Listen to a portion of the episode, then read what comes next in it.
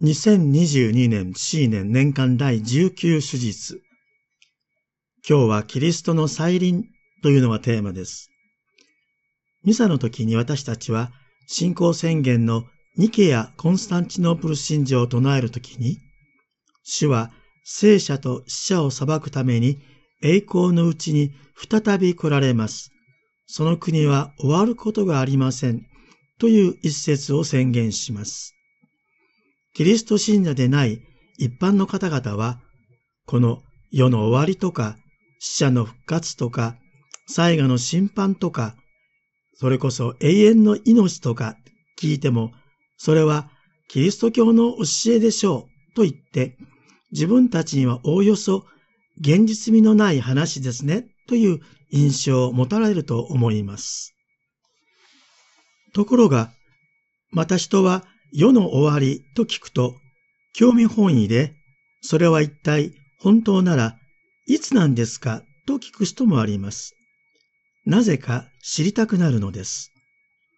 パウロも最初の頃はもうすぐにでもキリストの再臨が起こると思っていたようですが、次第に言わなくなり、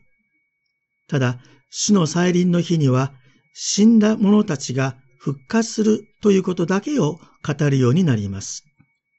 というのも、パウロ曰く、再臨の日まで生きていようと、それ以前に死んでしまおうと、本質的な違いはないからだということです。つまり、再臨がいつ起こるかは根本的な問題ではないのです。大切なことは、キリストの再臨について、それがいつかを詮索することではなく、キリストの再臨を信じて、待ち望んで今の時を生きるということなのです。さて、イエスは今日の福音で、主の再臨に対する心構えを教えるために、弟子たちにある例え話を話されました。婚礼に出かけた主人を待つしもべたちについての話です。当時の婚礼は一週間ほど続いたので、いつ主人が公園から帰ってくるかわからない状況でした。そこで、いつでも主人が帰ってきてもいいように、家の管理人すなわちしもべたちが万端の準備をして待っていなさいという趣旨の例えなのです。お分かりのように、この予測不可能な主人の帰りがキリストの再臨のことなのです。ルカの福音書では、その準備の仕方について具体的な表現で挙げられています。まず、腰に帯を締めている。当時は裾まで長い服を着ていたので、いざという時にすぐに動けるように、帯を締めておくということが緊急事態に備えるという意味がありました。二つ目は、明かりを灯しているということです。夜に帰ってくることもあるかもしれませんから、しもべたちはいつでも明かりを用意していました。三番目は、目を覚ましていなさい。これは、もちろんいつでも対処できるように起きていなさいという意味です。そして四番目は、用心していなさい。これも、警戒と備えを強調した言い方です。そして、最後に面白いのは、この主人が帰ってきたとき、ちゃんと準備をして待っていたしもべたちは、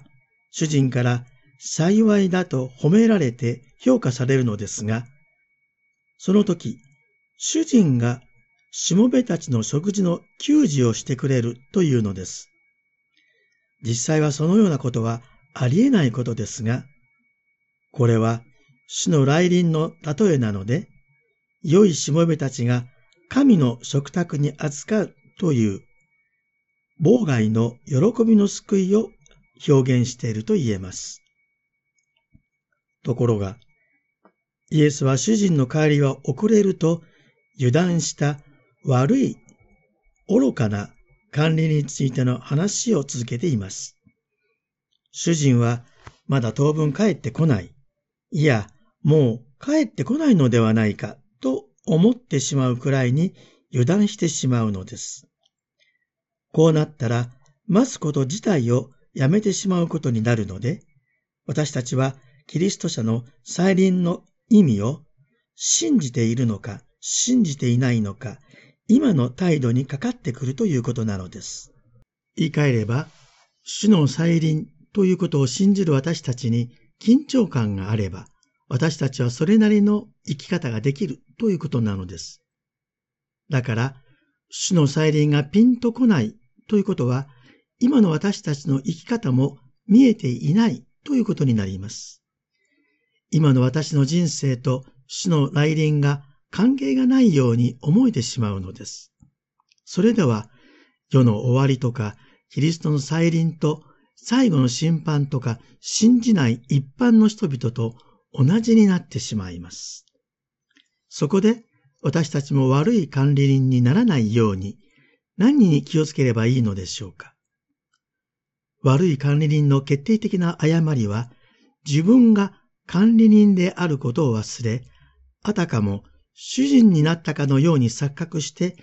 自分勝手に振る舞うという点です。だから自分の手下に暴力を振るい、人を利用し食い物にして自分の欲望を満たそうとする、その悪い管理人の姿は、神を忘れ自分の欲望に支配された人間の悲しい愚かな典型となっているのです。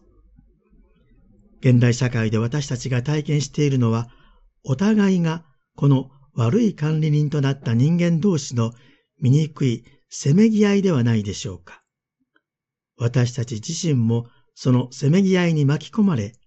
当事者の一人となってしまっています。自分はこの悪い管理人でないと誰が言えるでしょうか。キリストの再臨を考えるときは、その原点である最後の審判が行われることを無視することはできません。私たちは自分の復活を信じていても、また信じたいと思っていても、最後の審判を通してこそ、神の国が完成するという、その希望を真剣に見つめなくなったら、本末転倒です。